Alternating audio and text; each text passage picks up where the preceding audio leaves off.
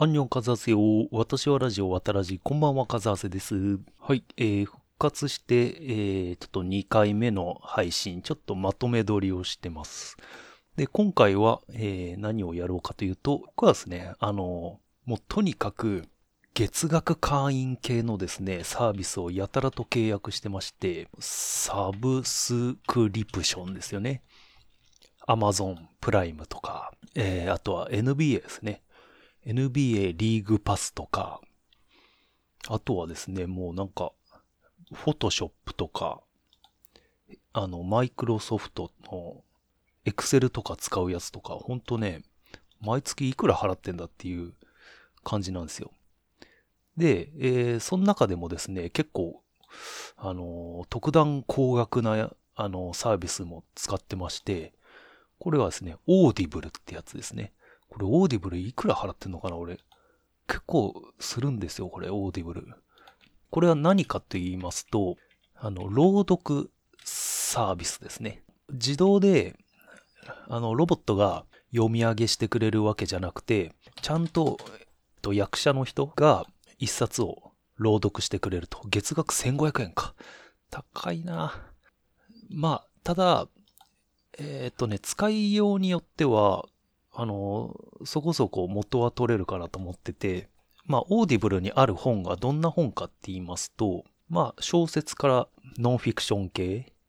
あとは自己啓発系、うん、まあ、いろいろあるんですけど、ライトノベルとか。まあ、僕は、あの、ほとんど海外ベストセラー系ですよね。と、前、スパスパさんがやったホモサピエンスみたいな、ホモサピエンス全史みたいな、ああいうのをあの、読みたいんですけど、こう、文字で読むっていうのはちょっと大変だなって、もう最近全然根気がないんで、そういう。そうなると、あの、作業しながら、あの、あとは通勤しながら聞ける、あの、朗読ってすごい便利だなって、昔からね、もうほんとこういうのないかなってずっと思ってたんですよ。で、iPhone だと、あの、Kindle をですね、自動読み上げさせるっていうことができるんですけど、まあ、それはそれで結構、あの、使えるんですけど、でも、意外とね、なんか読み方が単調になっちゃうからなのか、あんまり頭に入ってこないですよね。自動読み上げって。で、それに比べて、こっちは、あの、ちゃんとした役者の人が読んでくれてるんで、いいっていう。で、あの、最近読んだのだと、中国の SF の3体ですね。これもちょっと渡らじでやりたいと思ってるんですけど、3体めっちゃ面白いですね。あとは、えー自分のライブラリーを見るとですね、えーホモサピエンス全史のユバル・ノア・ハラリの21レッスンズ21世紀の人類のための21の思考とか、あとはホモデウスとか、えっ、と、あとはですね、ミレニアム、ドラゴンタトゥーの女。これはですね、あの、面白かったんですけど、1点何点があって、男の人が読んでるんですけど、女の声を全部その人がやるんですよ。で、あの、ヒロインのリスベットは抑揚のない声なんでいいんですけど、なんかこう、人妻が、この主人公が人妻にベッドに誘われるシーンとかを男の人が読んでるのはちょっときついなと思って、ちょっと難しいかなとは思いました。えーっと、あとはですね、サイコパス。これはあんま、ちょっと安い本だなと思いました。内容よ。聞いてて。えーサイコパスの人、平気で嘘をつき罪悪感ゼロ。そんなあの人の脳には秘密があったとかいう、こういう本って最近多いんですけど、あんまりね、根拠に乏しいかなっていう本がちょっと多いかなと思ってて、別に昔からいただろう、そういう人たちってっていうのにスポットライトを当てて、名前をただつけて読んでるだけの本が多いかなっていうふうに思いますね。で、えー、あとはね、難しかったのが、貨幣論っていうのをちょっと、あの、金融の、あの、勉強しようかなと思って、これが名著らしいんですけど、全く理解できなかったです。まあ、そんな中で最近読んで、えー面白かったのが、10秒現金鉄ですね。えージャレット・ダイヤモンド。なんか、朝日新聞の、なんか、なんとか年代の本、1位とか、あと、なんか、まあ、こういうノンフィクション系ではもうトップレベルにね、人気のある本ですよね。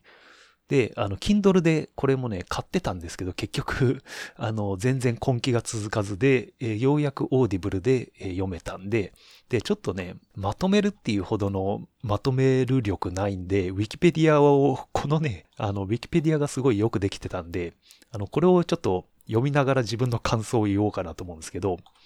えっ、ー、と、これはですね、まあ、ジャレット・ダイヤモンドによる1997年刊行の学際的なノンフィクション書籍。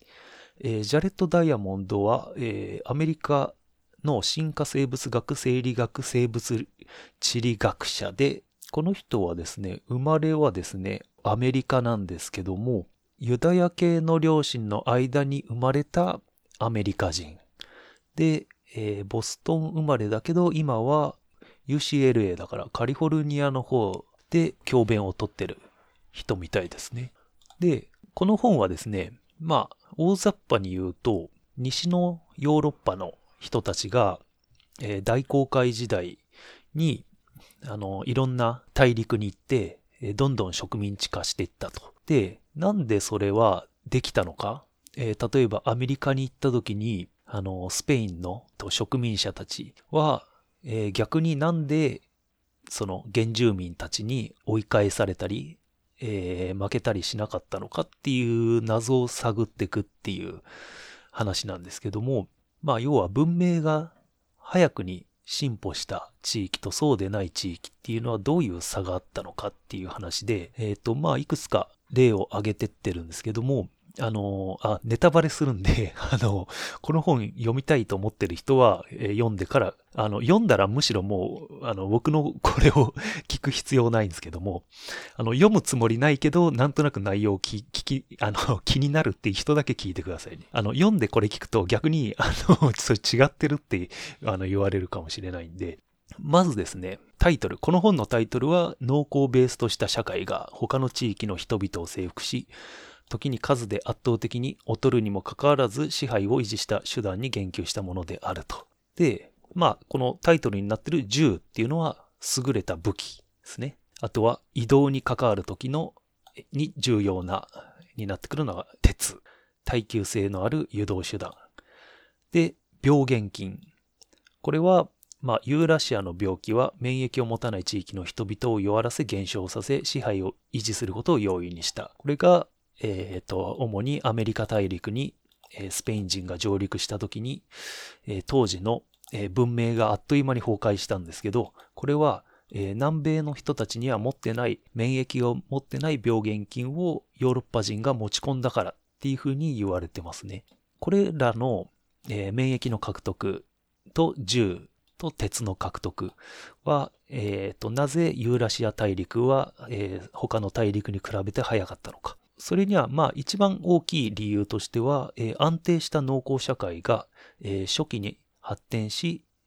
するのに有利な地理的、気候的、環境的特徴があったからだ。だから、もういきなり結論言っちゃいますけど、えっ、ー、と、白人が、えー、たまにこういうことを言う人がいるらしいんですけど、と遺伝子的な際でそうなったんだっていう。アメリカの、あの、ど田舎に住んでるような奴らは、私たち白人のに、えー、劣る知能しか持たないように遺伝子的にそう決まってるからだっていう人がね、いるらしいんですけど、そういった遺伝子的な問題じゃないよと、え、環境的な問題が一番大きかったんだよっていうのが、この本の最終的に一番言いたいこと。じゃあなんでその環境的なところはどういうふうに差がついていったのかっていうような話なんですけども、このですね、えっ、ー、と、まず、えー、このジャレット・ダイヤモンドはニューギニアの政治家ヤリと、えー、話した時に、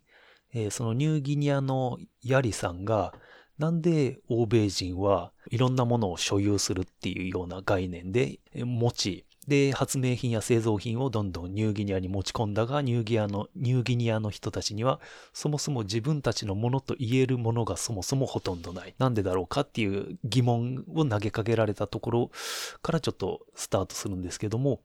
あの、まずですね、ここら辺ニューギニアとか、ここら辺に入植してきた人たちで、島がいくつもあるんですよね、ここら辺は。で、えっ、ー、と、遺伝子をたどればみんな同じところから来た人だっていうことはもう分かってるらしいんですよね。で、その中でも、えー、同じ遺伝子を持つ人が違う島に住むと。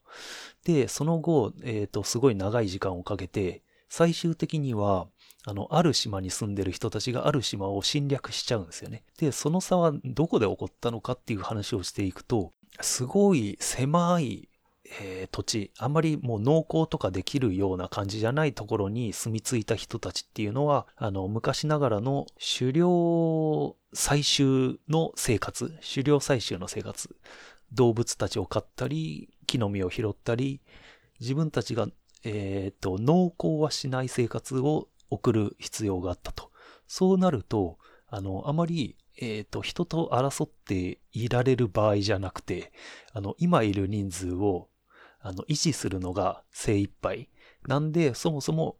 争いが起きなくて、平和的な、えーと、民族として、えー、その後、生活していった。で、一方、結構土地が広くて農耕もできるような場所に、えー、住み着いた人たちは、そこで農耕をすることによって、中央集権的な社会ができて、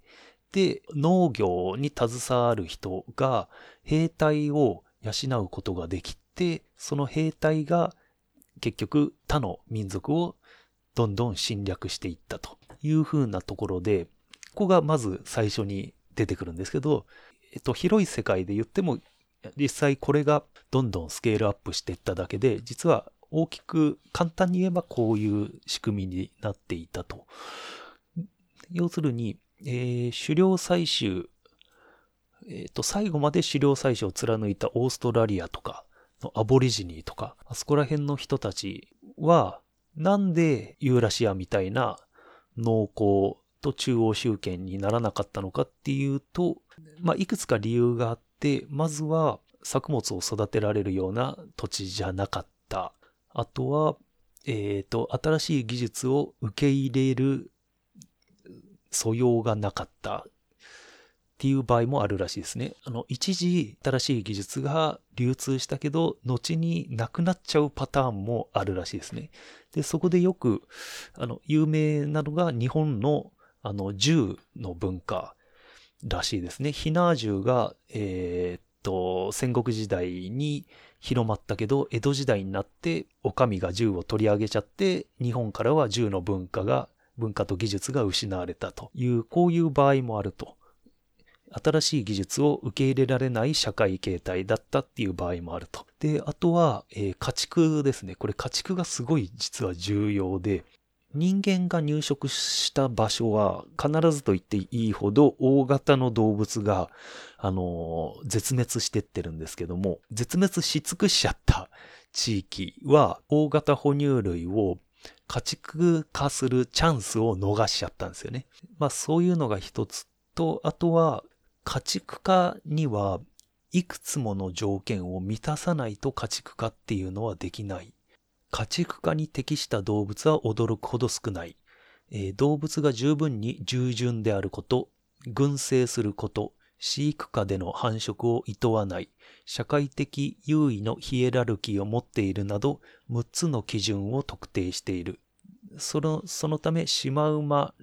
レイヨウ、アフリカ水牛、アフリカゾウなど多くのアフリカの哺乳類は家畜化されなかった。で、飼いならすことはできるが、飼育下での繁殖は容易ではないと。なんで、えー、っと、アフリカで、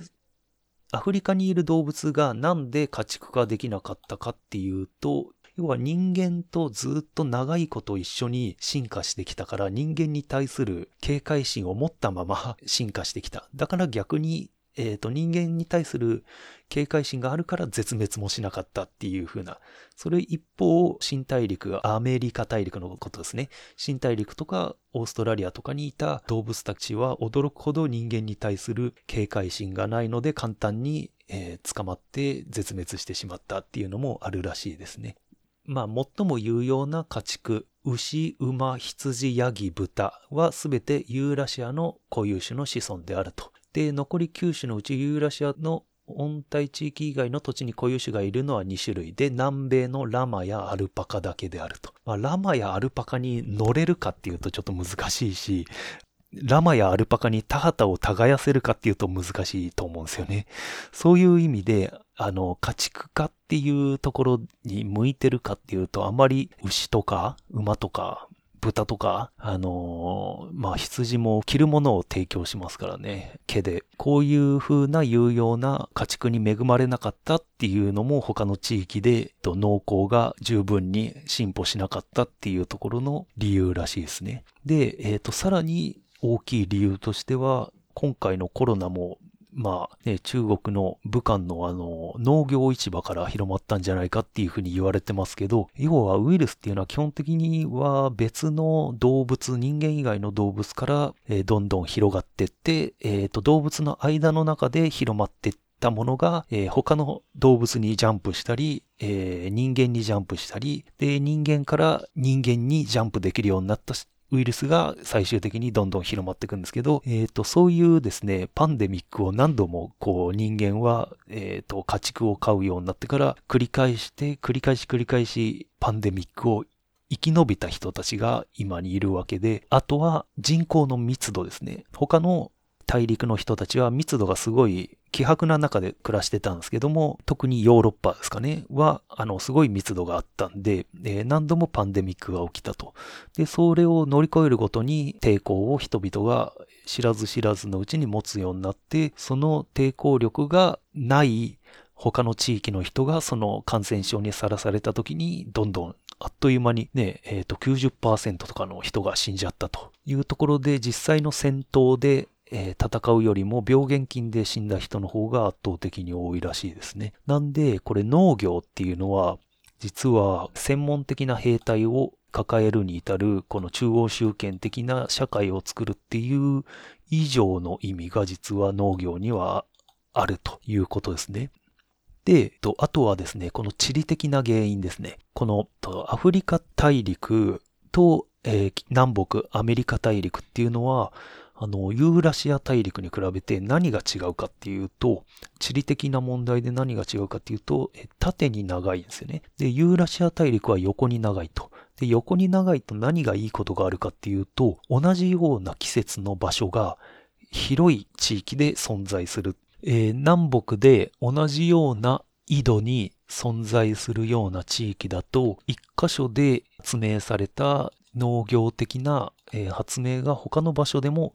それを使うことができると。一方、南北で長い土地だと、